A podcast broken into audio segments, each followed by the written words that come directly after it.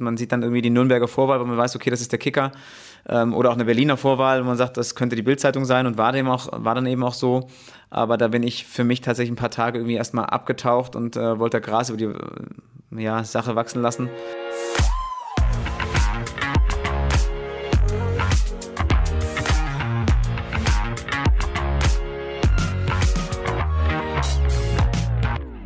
Herzlich willkommen zurück bei 9,15 Meter. Mein heutiger Gast ist schon lange DFB-Schiedsrichter und ja auch ein Mann für besondere Spiele. Er hat ähm, schon eine Schneeschlacht in Köln geleitet in der Bundesliga, hat bei den Sportfreunden Lotte kurzerhand mal das äh, Spielfeld ein bisschen kleiner machen lassen. Und damit herzlich willkommen, wenn auch hier nicht im Studio, genauso wie der Alex letzte Folge, Dr. Robert Kampka. Schön, dass du hier bist, Robert. Hi. Ja, hallo, ich freue mich. Ich habe es gerade schon gesagt, du hast eine Schneeschlacht geleitet. War das auch so eins deiner ja, bekanntesten oder für dich besondersten Spiele bisher? Ja, tatsächlich ist es das Spiel, wo ich am meisten darauf angesprochen werde und was auch äh, am meisten in Erinnerung geblieben ist, ähm, weil es einfach ein Highlight in, in, in, vielerlei Hinsicht war. Also ja, es hat angefangen zu schneien ohne Ende. Ähm, äh, bevor wir das Hotel verlassen haben, äh, war noch alles, alles safe und äh, mit der Fahrt zum Stadion wurde der Schneefall immer schlimmer und dann waren wir im Stadion angekommen, alles war weiß. Und ähm, ja, die haben mehrfach das Feld versucht zu räumen. Die Stadionheizung oder die Rasenheizung hat es nicht, nicht geschafft, ähm, den Schnee wegzubekommen. Und dann letztlich haben wir eine halbe Stunde später angefangen und das Spiel selber, weiß nicht, ob wir nachher nochmal drauf, ein, äh, drauf zurückkommen, äh, hat es auch ordentlich in sich und das war schon war ein Highlight, ja, definitiv. Genau, wir, wir sprechen nochmal drüber. Aber was mich viel mehr interessieren würde, wie kam es denn dazu, dass du ein Spielfeld kleiner machen lassen hast? Das ist ja, glaube ich, ähm, auch ein Novum, was es nicht so häufig gibt. Ja, ist mittlerweile tatsächlich bei mir schon zweimal passiert. Äh, 2011 oder 12 schon mal in Burghausen. Äh, letztlich ganz einfach. Also das Spielfeld war auf der einen Seite, äh, bei Assistent 2 war das gefroren, noch circa einen Meter äh, ins Spielfeld rein und äh, das wäre da unmöglich gewesen, irgendwie ein Spiel zu leiten. Also wenn die Spieler da langgelaufen wären, gibt ja mehrere Kriterien, äh, die eben ne, sein müssen, damit ein Spiel überhaupt ordnungsgerecht durchgeführt werden darf. Unter anderem ist die Sicherheit der Spieler muss gewährleistet sein und wenn da ein Spieler eben, das war bockelhart, wenn da ein Spieler eben ausgerutscht wäre oder gefallen wäre, hätte er sich ordentlich wehgetan und das Verletzungsrisiko wäre zu groß gewesen. Und dann war die spontane Idee, äh, tatsächlich das Spielfeld ähm, um 1,50 Meter nach innen zu rücken. Äh, ja, lustigerweise hat dann, ne, haben die Vereinsverantwortlichen gefragt, ob das auf der anderen Seite auch so sein müsste. Und dann habe ich gesagt, naja, also das Tor sollte schon in der Mitte stehen äh, des Spielfelds. Also haben wir auf der anderen Seite auch 1,50 Meter weggenommen. Und äh, ja, war ganz interessant. Da war, glaube ich, dann auch vorm Spiel schon einiges los, äh, wenn dann auf einmal der Platzwart nochmal her muss und ein bisschen abkreiden muss jetzt sind wir eigentlich auch schon mitten im Thema, aber ich würde gerne nochmal quasi an den ja, Anfang deiner Karriere auch springen und dich einfach mal fragen, wieso und vor allem, wie du dann auch Schiedsrichter geworden bist. Ja, letztlich äh, bin ich total fußballbegeistert schon immer gewesen, habe auch selber Fußball gespielt und ähm, hatte irgendwann mit 14 mal die Idee, hey, ich finde das ganz interessant und ich äh, möchte mal Spiele leiten. Und bin dann an meinen Heimatverein rangetreten und habe gefragt, wie schaut es denn aus? Ähm, ich würde gerne mal so einen Schiedsrichterkurs machen. Da hieß es damals zu dem Zeitpunkt noch, naja, mit 14 ist das noch irgendwie ein Ticken zu jung und wart mal noch. Ähm, ist heute anders. Äh, ein Jahr später kam der Verein nochmal auf mich zu und gesagt, jetzt würde so ein Schiedsrichter-Neulingskurs stattfinden und ob ich immer noch Interesse hätte. Und habe dann mit einem äh, Spieler, Mitspieler aus meiner Mannschaft haben uns da angemeldet und haben das dann da durchgezogen. Das war so ein, ja, der ganz klassische Neulingslehrgang über drei Wochen mit drei Abenden äh, in der Woche und äh, mit einer Prüfung am Schluss und äh, ja, dann war ich Schiedsrichter und ähm, habe dann auch relativ schnell wirklich Freude gefunden, irgendwie Spiele zu leiten. Ich fand es interessant, da mittendrin zu sein und so ein Spiel zu leiten. Und äh, es war jetzt nicht, weil ich die Schiedsrichter vorher immer blöd fand und gesagt habe, ich mach's besser oder ich will es anders machen, sondern das war einfach der Reiz, so ein Spiel zu leiten und es hat ähm, ja von Anfang an riesig Spaß gemacht. Ich glaube, es macht auch vielen Spaß, wenn sie es erstmal begonnen haben. Du hast gesagt, du hast relativ schnell Freude daran gehabt. Hm, wie sah denn denn dein Werdegang aus? Also bist du auch relativ schnell dann aufgestiegen oder gab es auch mal so den Punkt, wo du irgendwie ja, ein bisschen stagniert bist und auf der Stelle getreten bist? Ja, eigentlich war das, also ich habe angefangen mit äh, D-Jugendmannschaften, also ich habe in Baden-Württemberg meine Schiedsrichterprüfung gemacht und ähm, da sind dann werden Schiedsrichter gestellt ab der D-Jugend und dann war das eben D-Jugend 7er Mannschaften, D-Jugend 11er Mannschaften und habe da das erste Jahr eben in der Jugend gepfiffen ähm, oder die ersten anderthalb Jahre und dann ähm, ja, hatte ich mehr oder minder den, das Glück, dass bei uns äh, so die jungen Schiedsrichter gefehlt haben in der Schiedsrichtervereinigung oder der Schiedsrichtergruppe. Und dann ging es darum, wer kommt in die Bezirksliga unter Beobachtung. Das, also unter Beobachtung bedeutet dann eben, ne, wer kann ne, dann für die Landesliga gescoutet werden und ne, wer kann die höheren Ligen erreichen. Und dann war ich dann 17 und bin da irgendwie reingerutscht und ähm, ja, habe es da relativ gut gemacht. Also Schiedsrichtergruppe hat mich da sehr, sehr unterstützt und ähm, hat mich auch zu den Spielen gefahren. Ich hatte noch keinen Führerschein und es war dann doch schon ja überregional, ähm, also auch in andere Kreise. Und bin dann eigentlich jährlich äh, immer eine Liga höher geklettert, also Landesliga, Verbandsliga, Oberliga. Da war ich dann zwei Jahre und dann ähm, nach zwei Jahren Oberliga schon in der Regionalliga äh, zu dem Zeitpunkt, als es noch Regionalliga Nord und Süd gab, da gab es die dritte Liga noch gar nicht. Also das war schon eigentlich ein recht, recht schneller Weg nach oben. Ja, wollte ich auch gerade sagen, das ging ja dann doch alles sehr zügig. Wenn du ja auf deine Karriere bisher zurückblickst, wenn du jetzt einen positiven und einen negativen Moment äh, aus deiner Karriere herausreden müsstest, wüsstest du da direkt was? Oder ja, wenn ja, welche wären das? Ja, zumindest mal, also was Einschneidendes. Ich hatte ähm, mit 17 ein Spiel in der Bezirksliga ähm, relativ heimatnah und ähm, da habe ich ähm, in der ersten Halbzeit, ich habe einen Elfmeter gepfiffen äh, für Mannschaft A, äh, ich weiß gar nicht mehr genau, was das war. Und dann kam der Gegner, also kam von der Mannschaft, gegen die ich den Elfmeter verhängt hatte, kam auf mich zu und hat mich beleidigt. Dann habe ich eine rote Karte gezeigt und dann lief der Spieler eigentlich schon weg und kam zurück und hat mir eine Kopfnuss gegeben. Und das ist natürlich schon ein einstellendes Erlebnis generell, aber natürlich noch als ja noch Jugendlicher mit 17. Und das war so ein bisschen der Aha-Effekt. Also was passiert jetzt und bleibst du da dran oder bleibst du da nicht dran? Und äh, die Polizei war schon vor Ort, weil tatsächlich dieses Spiel polizeilich unter Beobachtung stand, weil mit der Mannschaft, äh, wo dann noch der Spieler so ausgetickt ist, gab es in der Woche vorher schon Probleme. Und das war so wirklich der Aha-Effekt im Sinne von, ja, ich mache weiter und es macht mir trotzdem Spaß, ich lasse mir das nicht nehmen. Und auch meine Eltern haben das vorher jetzt nicht belächelt, aber ich glaube, mein Vater hat schon irgendwie gehofft, dass ich noch weiter Fußball spiele und dass die Schiedsrichterei nebenbei, das war ganz, ganz angenehm. Aber nachdem ich dann da irgendwie auch die Hürde übersprungen habe und gesagt habe, ich mache weiter und habe direkt in der Woche drauf wieder ein Bezirksligaspiel gehabt, war das, glaube ich, auch für die Familie relativ klar, der meint es ernst mit der Schiedsrichterei und möchte auch irgendwie dranbleiben. Also das war auf jeden Fall ein einschneidendes Erlebnis. Und ein besonderes Erlebnis, ganz klar, ähm, Hamburger SV gegen RB Leipzig, mein erstes Bundesligaspiel.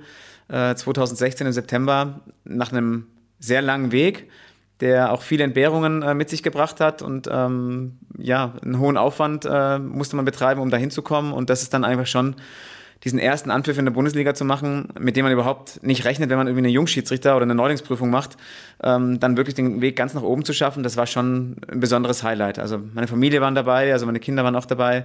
Äh, mein bester Freund hat mich begleitet, ist äh, aus Memmingen äh, mit dem Auto nach Hamburg gefahren, um dabei zu sein. Und das war schon, das war schon äh, echt herausragend, ja. Ich glaube, das ist auch für die Familie cool, wenn du ja jemanden da auf dem Weg nach oben begleitest und ja, du weißt natürlich, der macht das gerne, aber dann auch den großen Traum, den man, also das kann man sich ja am Anfang nicht vorstellen, irgendwann mal in der Bundesliga zu stehen, das dann auch wirklich hautnah mitzuerleben. Ich glaube, das ist für alle Seiten cool und da ist, glaube ich, auch jeder total stolz und dann auch erst recht, wenn man noch mit im Stadion sein kann. Ja, auf jeden Fall. Also es war, ähm, genau, meine Eltern haben mich begleitet, die Kinder eben auch und ähm, ich habe die damit einquartiert im Hotel in Hamburg und äh, es war ein Gesamtereignis. Und natürlich für alle Beteiligten, die in meinem engeren Umfeld sind, äh, die haben natürlich auch gesehen, was ist das für Mühe und was hat man da investiert. Und die waren natürlich äh, total stolz, also ganz klar. Ja. Sind sie immer noch. Ich meine, so ganz schlecht bist du ja nicht beim Pfeifen, sonst äh, wärst du nicht auf dem Niveau unterwegs. Für Schiris gibt es ja immer die Erwartung, dass man ja möglichst keine Fehler macht. In, der, in Augen der Öffentlichkeit erst recht darf man sie gar nicht machen. Du hast aber auch einen Beruf, in dem Fehler über ja, Leben und Tod entscheiden können. Du bist nämlich Arzt bei der Bundeswehr. War das denn schon immer dein Wunsch, auch Arzt zu werden? Äh, ehrlich gesagt, nein. Ähm, ich hatte so äh, zu Abi-Zeiten irgendwie hatte ich so drei Sachen im Kopf. Also ne, Medizin war schon das eine. Ähm, ich hätte mir dann mal auch vorstellen können, in den, zur Polizei zu gehen. Das fand ich auch interessant. Oder ein Lehramtsstudium zu beginnen. Ähm, das waren so meine drei Sachen, die ich im Kopf hatte. Und dann war ich noch ganz klassisch damals ähm, mit 17 beim Kreiswehrersatzamt zur Musterung. Es gab noch die Wehrpflicht, äh, gibt es heute auch nicht mehr.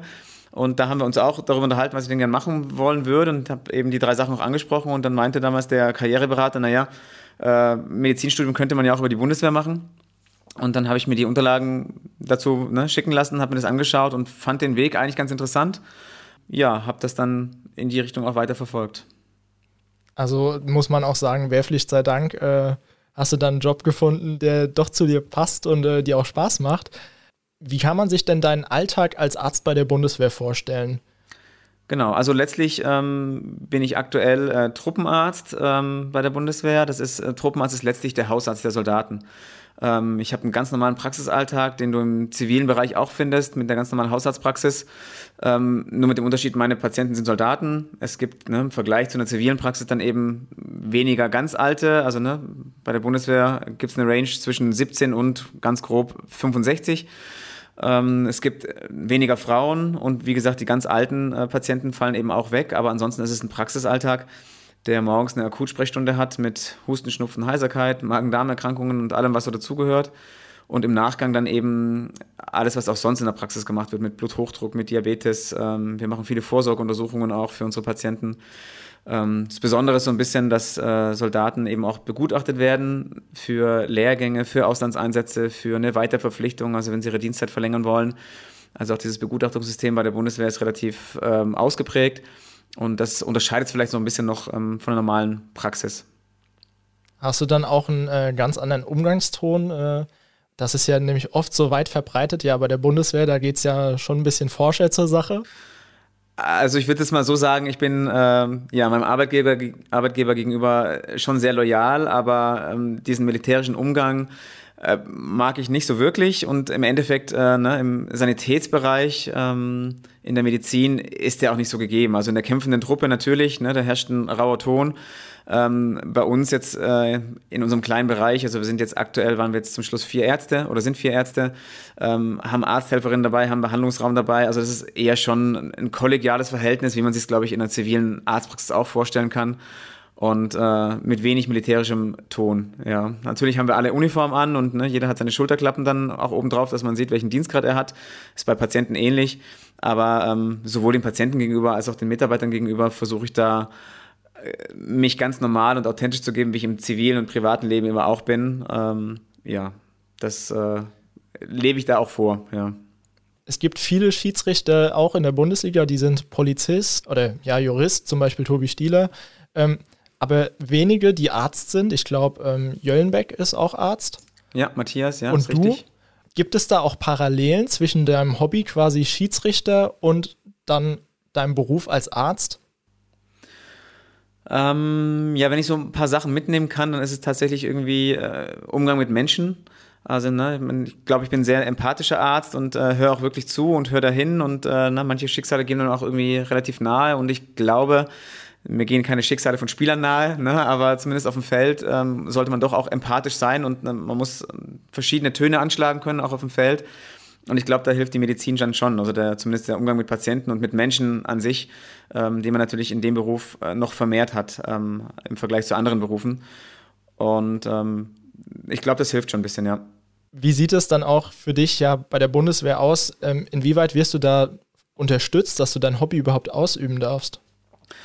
Ja, letztlich ist es äh, offiziell gar kein Hobby mehr, sondern es ist eine Nebentätigkeit äh, bei der Bundeswehr. Die muss beantragt werden, weil man einfach auch ein Entgelt dafür bekommt. Und das ist ein normales Genehmigungsverfahren. Ähm, letztlich ist es natürlich schon eine herausragende Stellung, die man dann hat als Schiedsrichter in der Bundesliga. Und ähm, ja, der Dienstherr unterstützt das und die Genehmigung besteht. Und ähm, letztlich, jetzt gerade bei mir äh, in der Kaserne in Mainz, war mein Chef eigentlich immer sehr, sehr äh, zuvorkommend, was mich angeht. Also hat mir da sehr viele Freiheiten eingeräumt. Und äh, da gab es eigentlich nie Probleme, wenn ich irgendwie zum Spiel weg musste, auch nicht kurzfristig. Was natürlich schon problembehaftet sein kann, wenn die Sprechstunde schon steht und die Patienten einbestellt sind und ich irgendwie kurzfristig einen Einsatz bekomme und dann vielleicht weg muss. Aber da ja, mussten die Arzthelferinnen äh, äh, auch in der Anmeldung das eine, mal, ein oder andere Mal schlucken, aber sie haben es gut mitgemacht und äh, die haben es nicht einfach mit mir. Aber generell ist da mein Chef wirklich ähm, sehr, sehr hilfsbereit und kommt mir da wirklich entgegen und ähm, hat das komplett unterstützt. Also das, äh, genau, da gebührt schon ein dickes Dankeschön hin. Ja. Da stand dann quasi immer so hinten im Schrank die äh, Schiri-Tasche schon halb gepackt. Ja, so doch nee. was kurzfristig kommt. ganz, ganz so nicht, aber ne, ich habe jetzt von der Kaserne aus ne, äh, nicht ganz so weit weg gewohnt und dann äh, da stand die Schiri-Tasche tatsächlich parat, ja. aber so häufig kommt das ja auch nicht vor. Man hat die Ansetzungen gehen raus und äh, man weiß, äh, wo man am Wochenende ist und natürlich kann man ein Kollege ausfallen, ähm, aber im Endeffekt kommt es so häufig ja nicht vor, dass man dann ad hoc weg muss. Du hast vorhin schon angesprochen, du bist ähm, zur Saison 16, 17 in die Bundesliga aufgestiegen und hattest dann mit Hamburg, Leipzig dein erstes Bundesligaspiel. Du hast auch schon gesagt, dass es dir wahnsinnig viel bedeutet hat und dass du auch viel Arbeit da reingesteckt hast. Wenn du jetzt so zurückblickst, würdest du es wieder so machen oder würdest du sagen, oh, ich würde vielleicht auch die Schwerpunkte anders setzen? Das äh, ist eine gute Frage. Also auf rein sportlicher Ebene würde ich es definitiv wieder so machen wollen. Das ist einfach was Besonderes, generell ne, ähm, mit den Mannschaften in so einem Stadion ne, auf der Ebene Bundesliga einlaufen zu dürfen und dieses Spiel dann leiten zu dürfen und das äh, da mittendrin zu sein, das ist wirklich was Tolles ähm, mit all dem Training, mit, mit all der äh, Leidenschaft, die man da reinsteckt. Und es ist ja tatsächlich, geht ja oftmals irgendwie unter, auch in der Öffentlichkeit, was ein Schiedsrichter wirklich an Training hat und ne, wie er trainieren muss, dass er sich auch verletzen kann im Training. Und ähm, ich glaube, es herrscht oftmals noch die Meinung vor, naja, der kommt da halt, ne, macht die anderthalb Stunden Spiel und geht dann wieder. Dass man aber, ne, mittlerweile haben wir, dass man wirklich viel investieren muss, auch körperlich, äh, das wird gar nicht gesehen. Wir haben mittlerweile einen Athletiktrainer, der nur für uns Schiedsrichter zuständig ist, der Trainingspläne verschickt, äh, ne, der die Polardaten oder die Trainingsdaten eben auch ausliest, der dann noch Hinweise und Tipps gibt. Äh, da geht es auch nicht nur um Laufen, sondern auch um Kraft und Stabilität und Koordinationsübungen, alles, was so dazugehört, um so ein Gesamtpaket zu schaffen, was die körperliche Fitness angeht. Das sehen viele nicht. Also von daher auf sportlicher Ebene würde ich es wieder ganz genauso machen. Das ist äh, natürlich schon ein Riesentraum, dann, dann in die Bundesliga zu kommen. Ähm, auf privater Ebene, ja, habe ich doch das eine andere, was ich vielleicht anders machen würde, aber das würde hier zu weit führen, ja. Wie würdest du dich denn und ja auch deine Art, Spiele zu leiten, beschreiben, wenn du ja das jemandem erklären müsstest, wie du auf dem Feld bist? Ich glaube, eine meiner Stärken ist, dass ich sehr kommunikativ bin, dass ich die Spieler schon auch erreiche mit meinen Ansprachen, äh, mit der Art und Weise, was ich dann vermittle und wie ich es vermittle. Ich bin niemand, der da irgendwie gern von oben drauf haut, ähm, sondern immer versucht, so die Spieler mitzunehmen und auch irgendwie da abzuholen, wo sie sind und auch Verständnis für eine Emotion zu haben, nicht für eine Unsportlichkeit, aber für eine Emotion. Darüber hinaus würde ich jetzt sagen, dass ich, glaube ich, ein sehr, sehr gutes Gespür habe für Zweikämpfe. Was ist ein Foul, was ist kein Foul? Ähm, das ist, glaube ich, auch einfach Grundlage für den Schiedsrichter, dass du entscheiden musst, ne? ist das jetzt strafbar oder nicht strafbar? Kann das weitergehen oder nicht weitergehen? Und ich glaube, die Trefferquote bei mir, ähm, was Zweikämpfe angeht, ist wahnsinnig hoch. Ähm, genau, gepaart mit einer guten Kommunikationsfähigkeit ist das so, glaube ich, das, was ich, äh, was mich ausmacht als Schiedsrichter, was auch die Vereine mögen ne, und auch die, die Spieler mögen und auch akzeptieren mittlerweile über, über all die Jahre hinweg. Ähm, und so hat irgendwie jeder seinen Stil und ich glaube, die beiden Sachen würde ich jetzt mal auf mich zumünzen. Ich glaube, das sind auch beides ja die grundlegenden Sachen, die dann einen guten vom sehr guten Schiedsrichter unterscheiden. Ich meine, gute Zweikampfbewertungen haben ja sehr viele Schiedsrichter, auch gerade wenn ich das sehe, Landesverbandsliga. Aber ich glaube, das Kommunikative, das macht dann oftmals den ausschlaggebenden Unterschied auch. Ja, ist gut möglich. Also klar, ich meine, im Endeffekt, du musst Entscheidungen treffen. Das ist Grundlage für jedes Spiel. Ne? Ob es jetzt faul rechts oder links ist oder ob es ein Absatz war oder nicht war oder ein Strafstoß, wie auch immer. Aber ähm, ja, ich glaube, neben dem Kommunikativen gehört noch viel anderes dazu. Ne? Also was hast du für eine Ausstrahlung? Ne? Das äh, manche haben das vielleicht auch, manche haben das nicht. Ähm, wie bist du körperlich konstituiert? Ich meine, es bin jetzt ne, 1,77 oder knapp 1,77. Ähm, ich glaube, 8 cm mehr auf 1,85 ne, hätten es mir auch leichter gemacht in vielerlei Hinsicht in der, in der Schiedsrichterei. Wenn man sich die Schiedsrichterkollegen anschaut, gehöre ich schon eher zur kleinen Sorte. Wobei Größe und Länge sind zweierlei, sage ich immer, aber tatsächlich bin ich eher einer der kürzeren Schiedsrichter. Ähm, und ja, wenn ich mir jetzt als Beispiel den Dennis anschaue, Dennis Eitekin, ne, der mit 1,98 über den Spielern ragt und äh, einmal böse schaut, ähm, der hat, dann, der hat eine andere Art und Weise, Spiele zu leiten wie ich und kann es auch ganz anders machen von seiner körperlichen Konstitution her. Und ich glaube, dann erschrickt auch mal ein Spieler. Und ich glaube, bei mir erschrecken sie eher nicht. Dass Spieler, glaube ich, einfach auch ein Gespür dafür haben, ne, ob der Spieler da gut im Spiel drinsteht oder nicht. Und ich glaube, diese Akzeptanz ähm, erarbeitet man sich nachher nicht unbedingt nur über Körpergröße. Äh, oder, ne? Also ich glaube, du kannst zwei Meter groß sein und wenn du die Pfiffe falsch setzt, dann merken das die Spieler auch. Ich glaube einfach, du musst überzeugend sein in deiner Spielleitung und ähm, genau, also Schiedsrichtertypen wie wir beide, ne? du bist jetzt auch nicht der Größte. Ähm, ich glaube, wir arbeiten uns einfach äh, über andere Dinge und ähm, ne, zeigen die Qualität auf dem Feld ähm, auf andere Art und Weise. Und ich glaube, wenn du eine klare Linie hast, wenn du berechenbar bist, wenn die Spieler genau wissen, das ist jetzt ein Foul und das ist kein Foul und äh, du auf dieser Linie bleibst, auch das wird anerkannt und ich glaube, dadurch holt man sich dann eben auch ne, eine, eine Akzeptanz. Ja. Genau. Für viele Schiedsrichter ist es ja auch essentiell, sich ja ausgiebig auf das Spiel vorzubereiten und nicht nur sich einmal die Tabelle anzuschauen und äh, dann dahin zu fahren. Wie wichtig ist denn für dich dann auch eine geregelte Vorbereitung auf ein Spiel? Ähm, die ist total wichtig. Also das ist, ähm, gehört absolut dazu in dem, in, in dem Elitebereich.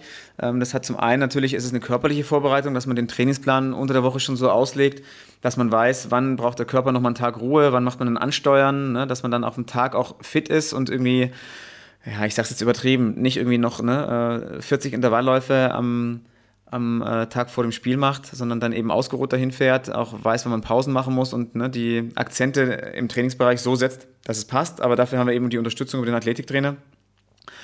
Und aber natürlich ist es wichtig, sich mit den Mannschaften auseinanderzusetzen. Ähm, A, wer spielt dort? Ne? Was sind schwierige Spielertypen? Ähm, was gab es vielleicht in der Vorwoche an Entscheidungen? Also wenn ich eine Mannschaft habe, die in der Vorwoche irgendwie zwei Platzverweise gegen sich hatte und einen Strafschuss hatte und das war vielleicht auch relativ kritisch, dann weiß ich genau, es wird, äh, egal was ich mache, das wird im nächsten Spiel, äh, das ich jetzt leite und die Mannschaft ist beteiligt, das wird mir vor die Füße fallen, wenn ich darüber nicht informiert bin. Und dann werden die auch kommen und sagen, ja, letzte Woche äh, war das und das und das sollte ich schon wissen und darüber sollte ich informiert sein. Ähm, genauso vielleicht was einzelne Spielertypen angeht, ähm, die man einfach kennt. Äh, also ne, man kennt seine Pappenheimer. Also, der Spruch kommt ja nicht von ungefähr, egal ob das der Lehrer ist mit seinen Schülern, aber eben auch der Schiedsrichter mit den Spielern, die auf dem Feld sind. Und wenn man lang genug dabei ist, ähm, kennt man die Leute. Die Leute kennen einen auch. Die wissen auch, was kommt da für einer. Ne? Ähm, die können schon unterscheiden. Ähm, welcher Schiedsrichter ist das und welche Erfahrungen habe ich mit dem gemacht oder wie wirkt er vielleicht ne? oder wie, wie leitet er seine Spiele. Und dementsprechend bereitet man sich da schon sehr, sehr gut drauf vor. Ja, wir haben verschiedene Plattformen auch, ne, die man nutzen kann oder nicht, aber auch nicht nutzen muss, ähm, dass man beispielsweise sich die Standardsituationen der Mannschaften anschauen kann, die Ecken von rechts, die Ecken von links, wer tritt die, ne, wie sind die einlaufenden Spieler, man, ne, also das wird uns alles zur Verfügung gestellt ähm, über ein Scouting, über Spielanalysen, das kann man nutzen. Wenn man es nutzen möchte, ist, ist nicht vorgeschrieben, aber es hilft schon manchmal. Ja, also zu wissen, spielt der Torwart den langen Ball ne, auf einen Stoßstürmer, der den Ball nur tropfen lässt oder ne, äh, der ihn annimmt und sich selber dreht. Und das sind schon Sachen, die einem auch in der Spielleitung helfen und dann auch äh, ja, während des Spiels, wohin muss ich mich bewegen, womit muss ich jetzt rechnen, was kann passieren, dass man dann äh, nicht, vorbereitet, nicht unvorbereitet ist. Ja, ja ich glaube, das ist auch immer so das Entscheidendste, wenn man jetzt wie ich in den unteren Ligen, wo man das nicht hat, ja. dass man erkennt, wo man äh, jetzt stehen muss und einfach da auch gewisse Muster bei den Mannschaften rausfindet. Wie sieht es denn bei dir grundsätzlich direkt vor dem Spiel in der Kabine aus? Hast du da irgendein Ritual oder irgendeinen Ablauf, den du immer durchführst? Nee, eigentlich nicht. Äh, wir haben jetzt äh, mit dem neuen Team jetzt in der zweiten Liga, mit Tom und Marcel, haben wir jetzt irgendwie angefangen, äh, Musik zu hören auf dem Weg zum Stadion. Wir haben eine Playlist, die hat tatsächlich sogar mein Sohn erstellt. Für Papa, Tom und Gasti hatte die genannt. Ja, also ganz süß. Und äh, da sind so ein paar Sachen drauf, die uns motivieren und ne, die uns irgendwie als Team zusammenschweißen. Das ist ganz lustig, schon auf dem Weg vom Hotel zum Stadion. Genau, in der Kabine läuft auch ein bisschen Musik, ja, ähm, aber dann hat jeder doch so, so ein bisschen seinen Ablauf und ähm, ne, wir gehen äh, vor dem Spiel, äh, sprechen wir Sachen nochmal durch, also auf dem Feld, ne, macht man eine vernünftige Absprache, die aber meistens vorher schon am Abend vorher beim Essen machen oder morgens beim Frühstück, wenn es spezielle Sachen gibt und man holt sich so die allgemeinen Sachen dann nochmal rein. Ich glaube, das macht, äh, machen die Schiedsrichter auf jeder Ebene, ähm, sich da im Team nochmal besprechen. Dann haben wir eben die Möglichkeit von Physiotherapie. Mal wird das genutzt, mal nicht genutzt. Ähm, mal ist es nur ein Anbehandeln oder ein Aufwärmen. Mal ist es, hat jemand vielleicht wirklich Probleme und muss noch eine kleine Behandlung haben. Und da ähm, haben wir aber auch, ja, wir wechseln uns da ab, wir drei. Äh, nehmen den vierten Offiziellen natürlich mit, gut mit ins Boot. Und ansonsten herrscht bei, bei uns oder bei mir in der Kabine, glaube ich, eine relativ lockere Stimmung, nicht verkrampft nicht, ähm, nicht zu angespannt, ähm, wobei, ne, dann geht man irgendwann zum Warmlaufen raus und wenn man dann zurückkommt, die Anspannung wächst und die ist auch bei jedem Spiel vorhanden bei mir, egal ob das ähm, ein Spiel in der Bundesliga war oder ne, jetzt auch noch Spiele in der Regionalliga oder in unteren Klassen sind. Also eine gewisse Anspannung besteht immer und ich finde die auch ganz gesund und auch ganz gut so, dass man auch den Fokus und die Konzentration einfach nicht, nicht verliert für die Spiele. Ich habe es ja in der Einleitung schon gesagt, du hast 2017 Köln-Freiburg gehabt, diese ja, Schneepartie. Ich habe es damals live gesehen und äh, erinnere mich noch gut an diesen Meter Schnee, der dann am Spielfeldrand lag, der da aufgetürmt wurde. Und du hast auch schon gesagt, dass es ja quasi auf dem Weg zum oder vom Hotel zum Stadion angefangen hat zu schneien. Hattet ihr dann auch schon auf dem Schirm, dass es so extrem ist, dass es ja das Spiel dann auch um eine halbe Stunde nach hinten verschiebt? Ja, ehrlich gesagt nicht. Also man geht immer davon aus, ne, die Mannschaften haben eine Rasenheizung und das wird schon alles geklärt sein. Ähm, und äh, als wir im Stadion angekommen sind, sind wir rausgelaufen. Ähm, ich weiß noch, dass Sören Storks war vierter Offizieller bei dem Spiel und äh, wir haben einen Ball gespielt und der hat sich äh, wie, so ein, wie so ein Schneemann eigentlich eingerollt in Schnee und dann war der Ball nicht mehr zu sehen. Das war auch sehr lustig. Ja, dann haben die angefangen, äh, die Vereinsverantwortlichen eben das Spielfeld zu räumen. Ähm, aber es hat so stark geschneit, dass die, glaube ich, zwei oder dreimal räumen mussten. Und selbst dann zu Spielbeginn selber war noch nicht alles an Schnee weg. Ähm, ich weiß das auch noch, es gibt auch Bilder noch von diesem Spiel, dass wirklich neben dem, einen halben Meter neben dem Spielfeld irgendwie der, der Schnee über einen Meter aufgetürmt war, weil es dann so immens viel war. Und äh, wir waren da im ständigen Austausch auch mit, äh, ja, mit einem Meteorologen. Äh, also der Verein hat Kontakt gehabt zu einem Meteorologen gefragt und auch, dann hat er gesagt, naja, jetzt ist irgendwie noch eine Viertelstunde und dann zieht das, das Tief hier vorbei und dann hört es auf zu schneien und darauf haben wir uns dann irgendwie auch drauf verlassen und äh, war letztlich auch so. Also wir haben zweimal um eine Viertelstunde den, den Anpfiff verschoben, ähm, bis es dann endlich losgehen konnte und äh, ja, es war letztlich ja nur der, der, der Anfang, da kam ja noch viel mehr. Genau, da kam noch viel mehr. Ähm lässt man dann auch lieber schon mal die Klamotten nochmal an und sagt sich, ja, ist mir jetzt ein bisschen zu kalt, um mich schon mal umzuziehen? Oder ähm, machst du dich dann trotzdem ganz normal, ja, quasi fertig für das Spiel? Nee, wir haben schon erstmal unsere Vorbereitung gemacht und haben uns auch warm gemacht.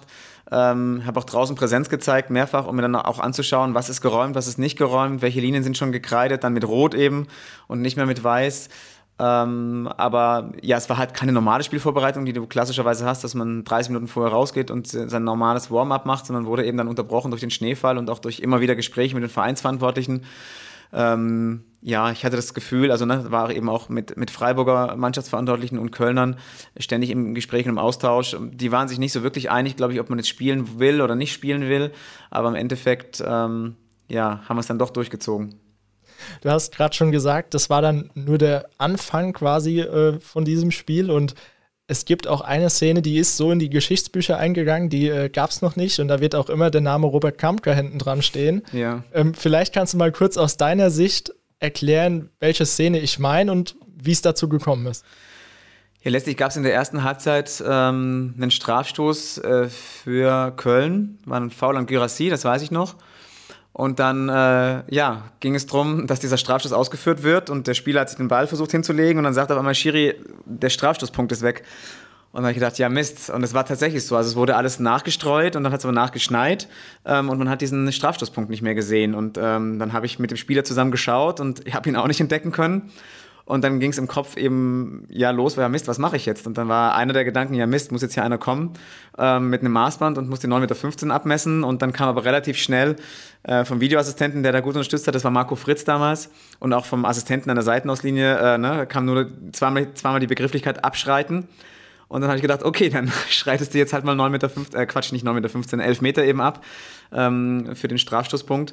Und ähm, ja, so während des Zählens äh, ne, habe ich dann gedacht, okay, jetzt bin ich bei 5,50, es passt einigermaßen. Und ich glaube, es wurde nachher nachgemessen mit 10,70 Meter. Aber das war schon sehr, sehr spannend. Ja, da habe ich mir jetzt gerade, wo du gesagt hast, auch von Marco Fritz kam der Einwand abschreiten, auch die Frage gestellt, ob man vielleicht die Möglichkeit gehabt hätte, das im Video Assistance Center in Köln vielleicht auch irgendwie nachzumessen. Ähm, wäre mit Sicherheit gegangen, nur äh, im Endeffekt, äh, ich bin der Spielleiter und bin verantwortlich dafür und dann schreite ich das ab und ich glaube, wenn dann die Korrektur gekommen wäre aus Köln, na, du musst noch 30 Zentimeter weiter vor oder 50 Zentimeter weiter vor, ich glaube, das wäre doof gewesen und letztlich ist das dann eine Tatsachenentscheidung, ja, und ähm, ist tatsächlich ein Novum gewesen in der Bundesliga, das gab es noch nie. Und ich habe mich schon noch ein bisschen gefühlt wie auf dem Bolzplatz früher, ja, wenn man sagt, oh, jetzt machen wir sieben Meter schießen oder neun Meter schießen und wir schreiten das ab das war schon ganz amüsant. Und ja, dieses Spiel bleibt in Erinnerung. Es gab äh, insgesamt drei Strafstöße in dem Spiel, die alle auch richtig waren, auch alle ohne den Eingriff des Videoassistenten. Es stand 3-0 für Köln irgendwann mal. Das Spiel ging aber 4-3 für Freiburg aus. Genau, mit einem Schlusselfmeter in der 92. Minute, glaube ich. Also ich glaube, die beiden Strafstöße für Freiburg dann nochmal waren in Minute 89 und 92. Auch alles korrekt. Und das war schon ein besonderes und echt ein verrücktes Spiel. Ja, definitiv. Du sagst es, äh, ihr wart dann quasi kein Thema, weil es keine Diskussion um diese Strafstöße gab und ihr habt sogar, ich habe nachgeschaut, vom Kicker die Kickernote 1 bekommen. Ich weiß jetzt nicht, inwieweit oder in wie oft die äh, vergeben wird, aber normalerweise sind die Kicker-Bewertungen ja nicht ganz so gut. Schaust du dir so Bewertungen an oder ignorierst du das einfach? Also zu dem Spiel war das, äh, ist der Kicker ein absolutes Fachblatt und die 1 war absolut gerechtfertigt, ja. Ähm, nein, aber generell, man linst da schon noch mal hin ne, und ähm, hat ja auch so eine Idee, na, wir hatten jetzt die Öffentlichkeit irgendwie dieses, dieses Spiel empfunden oder die Spielleitung empfunden. Das korreliert nicht immer wirklich mit den Entscheidungen, die auf dem Feld korrekt oder, oder, oder äh, unkorrekt getroffen wurden. Ähm, aber ja, eigentlich sind die Noten irrelevant. Äh, manchmal ertappe ich mich dabei, mal zu schauen, oh, was hat denn jetzt der Kicker für eine Note vergeben in dem und dem Spiel. aber ähm, wirklich beeinflussen tut mich das nicht und also ne, meine, mein Fokus liegt nicht auf der Kickernote, das definitiv nicht. Mehr dann auf der Bewertung des Beobachters oder ne, äh, der Gesamtöffentlichkeit oder der sportlichen Leitung. Ich wollte gerade sagen, die Kickernote, die ist ja auch äh, nicht so gewichtet wie das die ja, Note des Beobachters dann am Schluss. Genau, das ist richtig. Ähm, du hast gerade schon gesagt, Thema Öffentlichkeit, da schaut man dann schon mal drauf, wie das so ist. Du warst 2019 beim DFB-Pokal-Halbfinale zwischen Bremen und Bayern angesetzt als Videoassistent. Und das war jetzt eigentlich ein ganz guter Übergang mit der Öffentlichkeit, weil dieses Spiel war danach, ja, ich glaube, gefühlte zwei Wochen äh, noch dauerhaft in den Medien. Um es mal kurz zu beschreiben, Daniel Siebert war Schiedsrichter der Partie und in der 78. Minute kam es dann zum Zweikampf beim Stand von 2-2 ähm, wo Coman den Ball an äh, Gebre Selassie vorbeilegt und ja, dann in den 16er zieht und im Vorbeigehen leicht geschoben wird und zu Fall kommt. Daniel Siebert hat dann direkt auf Strafstoß entschieden und es gab viele Diskussionen, aber am Schluss wurde das Ganze von dir bestätigt. Und im Nachhinein kam es dann aber dazu, dass ja, das Ganze auch von der sportlichen Leitung als falsch beurteilt wurde. Jetzt die Frage an dich wie war deine Stimmung während oder direkt bei dieser Szene vor Monitor? Ja, das ist natürlich ein herausragendes Spiel, ähm, das eben auch sehr im Fokus steht. Also es geht um den Einzug ins DFB-Pokalfinale. Ähm, Bremen war da irgendwie drauf und dran, auch ähm, mit, mit dieses Finale zu erreichen. Ich glaube, es stand 0 zu 2 und äh, dann ist Bremen, glaube ich, auf 2 zu 2 rangekommen und es war dann, glaube ich, der Elfmeter zum 3 zu 2 für Bayern München. Und ähm, natürlich weiß man, dass diese Entscheidung eine Tragweite hat, ähm, was das Gesamtspiel angeht. Und ähm, ja, das ist leider wirklich unglücklich gelaufen, die Situation, ähm, weil wir so ein bisschen aneinander vorbeigeredet haben, Daniel und ich. Ähm, Daniel hat beschrieben, ähm, einen Fußkontakt und war der Meinung, dass, ähm, dass eben Gabriel Selassie den Spieler Komar unten am Fuß trifft und der deswegen zu Fall kommt. Ähm, den gab es im Endeffekt nicht. Ähm, für mich war damals die Entscheidung, naja, ist dieser Strafstoß klar falsch oder nicht klar falsch? Den habe ich daran festgemacht, dass ich eben dieses leichte Stoßen äh, in den Rücken von Komar bewertet habe und gesagt habe, naja, wenn man hier Elfmeter pfeift, ist es nicht klar falsch. Ähm, das kann man per se auch so stehen lassen. Nur das Problem ist, dass Daniel was ganz anderes bewertet hat, nämlich einen Fußkontakt und gar nicht das Schieben und Stoßen.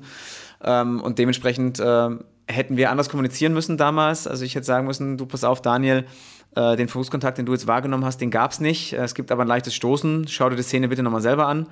Ähm, um sich selber ein Bild von der Situation machen zu können, wenn er nachher ne, nach Ansicht der Bilder bei dem Schieben oder Stoßen ähm, trotzdem bei Strafschuss geblieben wäre, wäre das so in Ordnung gewesen. Dann hätten wir aber zumindest vom gleichen Sachverhalt gesprochen und das haben wir eben damals nicht. Ne? Ähm, da haben wir tatsächlich leider aneinander vorbeigeredet. Und ja, wie du schon sagst, das Spiel war im Fokus und auch in der Öffentlichkeit und ähm, gab so ein paar Nachwehen, was das angeht.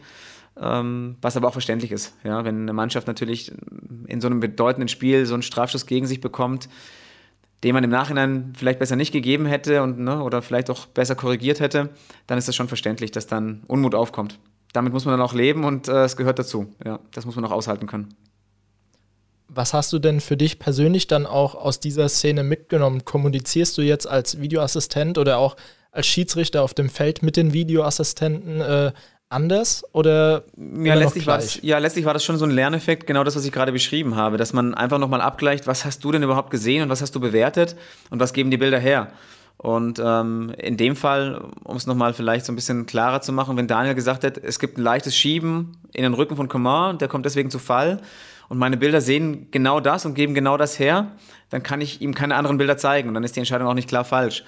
Ähm, aber im Endeffekt, äh, wenn ein, ein, Schiedsrichter vielleicht irgendwie ein Haltevergehen ne, im Oberkörperbereich äh, beschreibt, ähm, wo man sagt, naja, der Stürmer hält aber auch nach hinten, es gibt aber unten noch einen zusätzlichen Fußkontakt, ähm, wo er ihn vielleicht zum Stolpern bringt oder zu Fall bringt, was ein Beinstellen ist, dann sollte man diese Aspekte schon beschreiben. Und du hast als Videoassistent natürlich die Gesamtheit der Bilder, du kannst dir alles nochmal anschauen aus verschiedenen Kameraperspektiven, auch jeden Aspekt dieses Zweikampfs sehen, sowohl im Oberkörperbereich als auch im, im Fußbereich, die Vergehen den der Schiedsrichter vielleicht so nicht hat, weil er seinen Fokus ne, gerade auf den Oberkörper legt. Und ähm, das ist, glaube ich, das, was ich relativ schnell auch mitgenommen habe, zu sagen, naja, was hast, was hast du als Schiedsrichter wahrgenommen und was zeigen meine Bilder äh, in Köln ähm, als Videoassistent?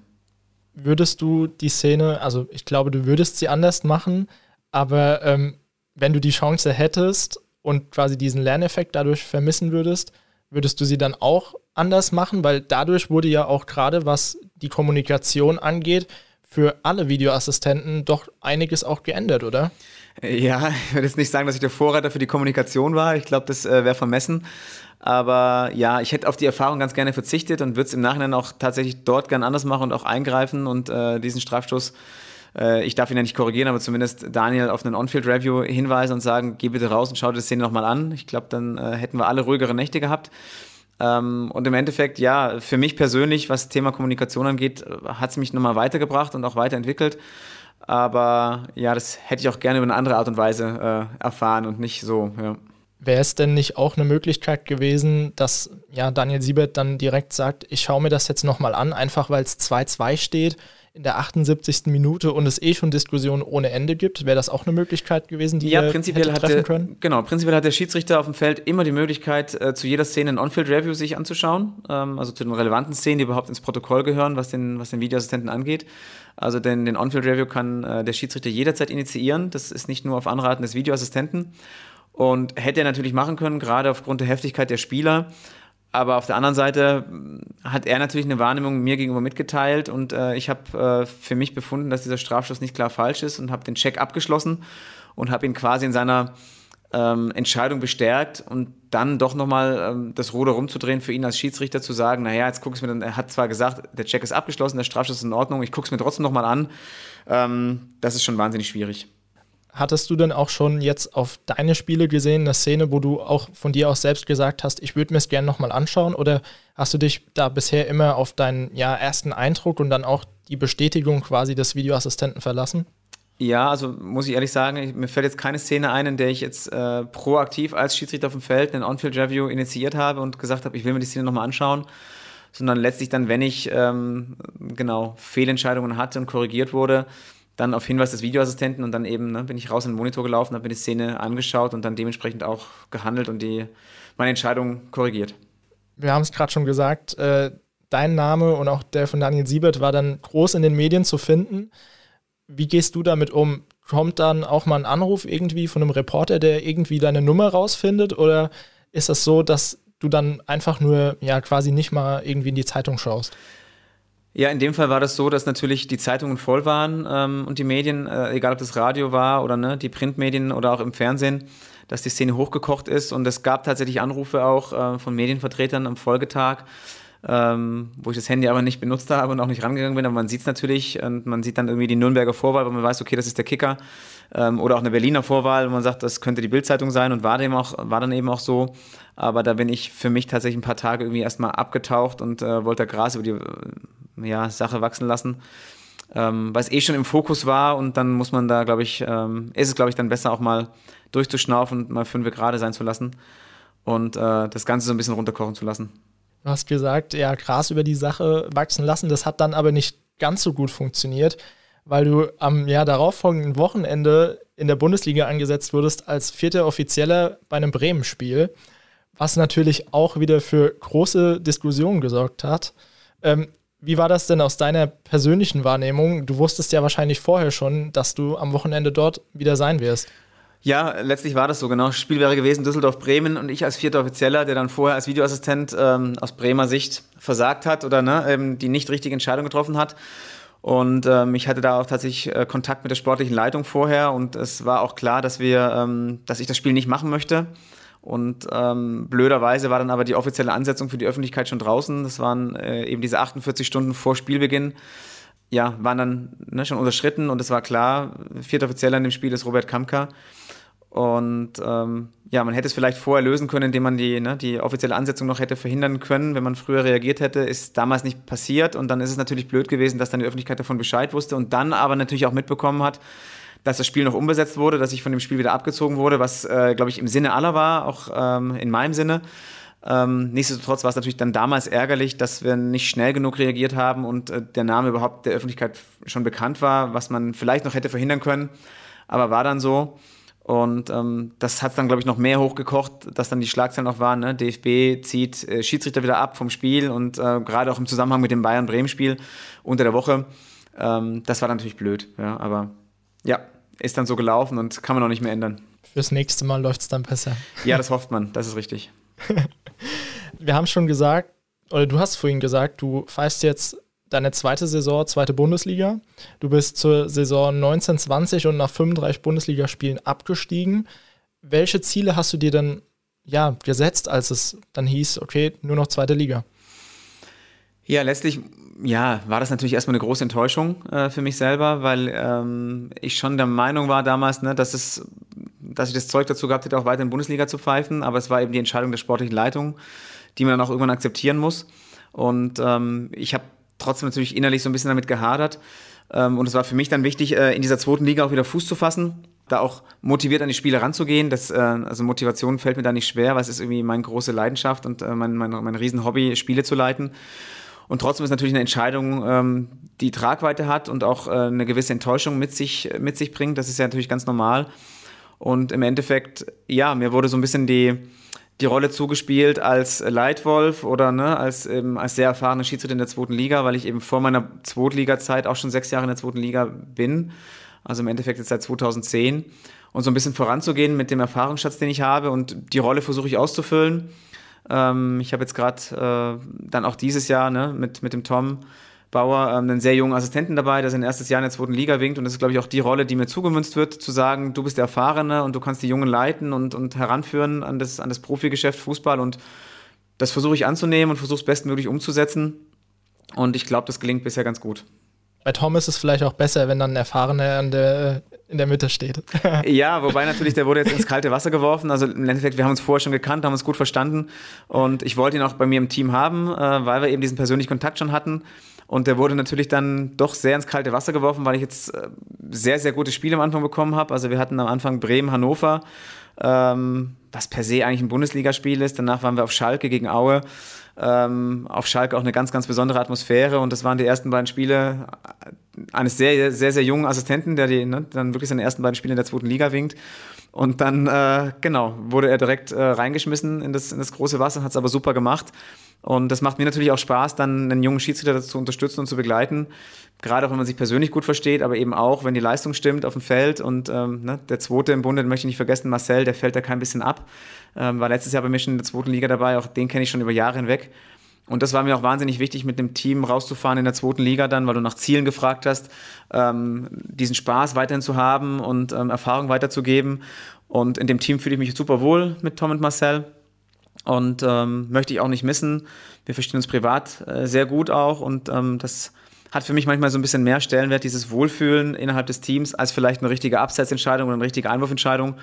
Natürlich muss das Sportliche, ne, steht vorne dran, aber alles andere gehört dazu. Und äh, wenn wir einen netten Abend haben mit einer Anreise, wo wir dann abends noch äh, zusammen essen gehen und man hat auch Gespräche, die mal außerhalb des Fußballs sind, wo es um Polizeigeschichten von Marcel geht oder um Schulgeschichten von Tom oder ne, Arztgeschichten bei mir oder auch eben auch tatsächlich um Privates. Das äh, finde ich super, das gehört für mich dazu und dann kann man ähm, auch diesen Druck, der dann vielleicht am nächsten Tag herrscht und diese Anspannung, die dann ist bei so einem Spiel, äh, so ein bisschen abfallen lassen und irgendwie auch einen schönen Abend miteinander haben als Team. Und das ist ähm, für mich was ganz, ganz Tolles. Ja. Du hast schon angesprochen, ihr hattet gerade zu Beginn der Saison, ich habe das ja durch Tom auch ein bisschen verfolgt, ja schon Spiele, die Bundesliga-Charakter auch ein bisschen haben. Ist es für dich auch so ein bisschen ja die Chance, sich wieder für einen Platz in der Bundesliga eventuell empfehlen zu können? Mm, ja, interessante Frage. Also im Endeffekt muss ich da realistisch sein. Also ich bin jetzt 39, ich werde im äh, Februar werde ich 40. Und ähm, die Wahrscheinlichkeit, den Sprung nach oben nochmal zu schaffen, rein von der Altersstrukturierung her, ist schon eher gering. Ähm, da muss man ganz oder muss ich ganz realistisch sein, weil dann doch eben auch ne, jüngere Schiedsrichter den Sprung in die Bundesliga schaffen, um dann vielleicht noch einen weiterzukommen auf die FIFA-Liste und ne, durch die durch die Schiedsrichterkommission oder durch die, durch die äh, Kommission Schiedsrichter-Elite eben dann auch nominiert zu werden für den FIFA-Platz. Und dann wird es mit 40 in der Bundesliga nochmal anzukommen schon sehr schwer. Und ähm, ja, man kann es auch so sehen, ich hatte meine Chance und ähm, man soll nie nie sagen und natürlich gebe ich mein Bestes auf dem Feld und äh, ähm, bisher läuft es prima. Wir haben gute Spiele, äh, die Spielbewertungen äh, durch die Beobachter sind sehr, sehr gut. Und nochmal, man soll nie nie sagen, aber ich glaube, dass die Chance schon nicht so hoch ist und da bin ich ganz realistisch ich wünsche dir trotzdem, dass es vielleicht klappt. Und ähm, wie ist es denn auch? Du hast vorhin schon angesprochen, du kennst mit der Zeit sehr viele Trainer, Spieler, Betreuer. Wie haben die denn eigentlich auch darauf reagiert, dass du jetzt in Anführungszeichen nur noch in der zweiten Liga ankommst? Ja, ähm, tatsächlich gab es, also ne, ich habe ja noch Kontakt zur Bundesliga, wenn ich als Vierter Offizieller eingesetzt werde und komme nochmal zu den Vereinen. Und äh, tatsächlich war der, ging das eigentlich so ein bisschen unter. Also ich glaube, dass die Vereine da nicht so den Fokus auf die Schiedsrichter haben. Ähm, erst recht nicht auf den, auf den normalen Bundesliga-Schiedsrichtern, ne? wenn das jetzt, äh, wenn irgendwas ist mit den, ähm, mit den äh, Top-Schiedsrichtern, mit den Elite-Schiedsrichtern, ähm, sei es Felix Brüch oder Felix Zwei oder Dennis Eitekin, wenn da eine Verletzung oder irgendwas ist, dann ist das schon eher mehr im Fokus als bei einem normalen Bundesliga-Schiedsrichter. Ähm, auch da geht es generell nicht unter, aber so der Abstieg war eigentlich bei den Vereinen und bei den Spielern kaum ein Thema. Also das habe ich kaum mitbekommen, dass das irgendwie thematisiert wurde. Bevor wir jetzt so langsam zum Ende kommen, ähm, würde ich gerne eine kleine ja, Neuerung bei mir in der Folge aufnehmen und zwar ein kleines Entweder-Oder. Ja. Ich habe ähm, kleine Fragen oder sieben kleine ja, Entweder-Oder-Fragen vorbereitet. Einfach kurze Antwort, dann mache ich direkt weiter. Ich würde einfach mal mit der ersten starten. Ich glaube, das Prinzip ist äh, uns bekannt. Erste Frage: Fußballplatz oder Couch? Ah, Fußballplatz. Große Leidenschaft und äh, genau. Daheim kann ich zwar auch mal Fußball gucken, aber ich bin gerne aktiv und leite die Spiele. Ja, da juckt es dann doch in den Fingern. Das ist so, absolut. ähm, zweite Frage: Gelb oder Rot? Gelb. Ähm, ich habe bisher wirklich relativ wenig rote Karten gehabt in meiner Karriere und ähm, ein Spiel fängt 11 gegen 11 an und sollte äh, ne, möglichst auch so zu Ende geführt werden und äh, finde ich persönlich besser. Wenn es natürlich nicht anders geht, dann ist es auch rot, aber äh, ich tendiere zu geringeren Strafen. Topspiel oder Abstiegskampf? Beides reizvoll. Ähm, Abstiegskampf ist als Schiedsrichter deutlich mehr Arbeit, eine höhere Zweikampfintensität oftmals. Bei einem Topspiel kann man viel laufen lassen, äh, viel spielen lassen. Hat beides was. Reguläre Spielzeit oder Elfmeterschießen? Oh, reguläre Spielzeit. Äh, man spart sich die Verlängerung und extra Kilometer, ja, und äh, gibt ja auch nicht mehr Spesen, ja. man läuft ja auch so im Spiel schon genug. Genau, das reicht dann, ja. Schiedsrichter oder Beobachter? Ah, Schiedsrichter. Äh, ich habe mir oft die Frage gestellt, äh, was ist dann, ne, wenn es mal irgendwann vorbei ist und ich nicht mehr aktiv bin. Ich glaube schon auch, dass ich dann mich mit der Rolle des Beobachters anfreunden kann und äh, auch den Erfahrungsschatz, den ich habe, gerne weitergeben möchte. Aber aktuell gerne noch Schiedsrichter und selber aktiv auf dem Feld. Training oder Spiel? Spiel, ähm, genau. Man erntet das, was man sieht. Äh, unter der Woche ist das Training und aber dann am Wochenende freut man sich schon eher auf die Spiele. Man ist dann, es ist auch so, man ist dann zusammen im Team, ich habe es vorhin schon erwähnt. Training macht man oft alleine. Ähm, manchmal hat man die Möglichkeit, äh, vom Wohnort her irgendwie eine Trainingsgemeinschaft zu bilden, aber man ist da eher ein Einzelkämpfer unter der Woche und das Spiel bedeutet eben, man fährt als Team raus, ähm, als Dreierteam plus den vierten Offiziellen, man ist dann zu viert, plus das, äh, der, der VA und der AVA in Köln, also man ist dann quasi zu sechs beim Spiel. Das ist schon, macht schon den Reiz aus. Letzte Entweder-Oder-Frage: Podcast oder Zeitungsinterview? Podcast. Äh, definitiv, das hat Spaß gemacht. Ähm, und äh, ich glaube, man kann ein bisschen mehr rüberbringen. Das äh, war wirklich war jetzt eine tolle Erfahrung. War mein erster Podcast, ähm, aber das war jetzt, hat mir echt Spaß gemacht. Das war gut. Also bist du zufrieden mit deinem Podcast-Debüt? Äh, ja, ich werde es mir irgendwann nochmal anhören, ähm, aber ich glaube, es ist ganz gelungen, ja. Robert, dann vielen Dank für deine Zeit und deine ja offenen und ehrlichen Antworten und Einblicke auch in deine Karriere. Mir hat es großen Spaß gemacht und auch wenn es euch gefallen hat, dann folgt und bewertet gerne den Podcast und schaltet beim nächsten Mal wieder ein zu 9,15 Meter. Bis dahin, macht's gut, ciao. Danke, tschüss, ciao.